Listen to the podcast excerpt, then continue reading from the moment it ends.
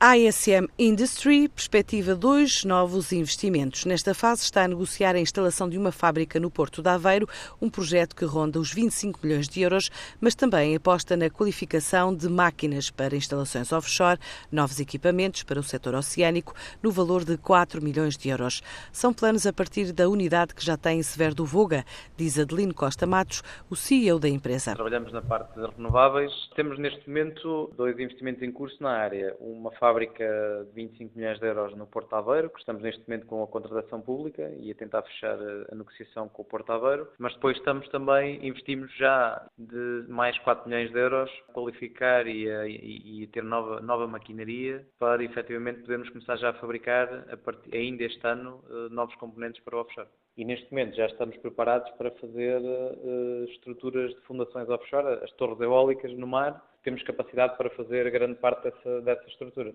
A produção da ASM Industries é absorvida quase na totalidade pelo mercado externo, em especial para países europeus do Mar do Norte investir já em alguma maquinaria numa atual fábrica que nós já temos em Sfer de Voga, para conseguirmos de alguma forma eh, atacar já o mercado e começar a fabricar ainda este ano.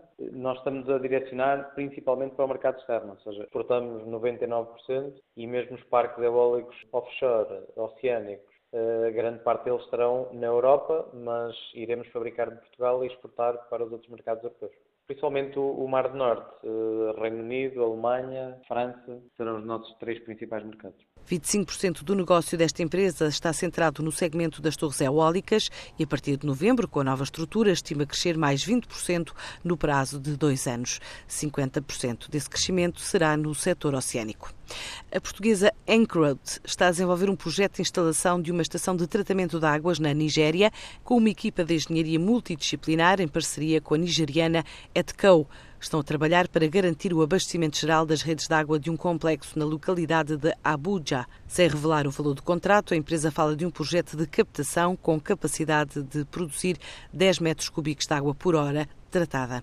Em Angola, a vez da portuguesa Moinhos de Água e Ambiente instalarem uma estação de tratamento de águas residuais para fornecimento, instalação e operação deste projeto para o Centro de Formação Técnica, o SOL, situado em Luanda.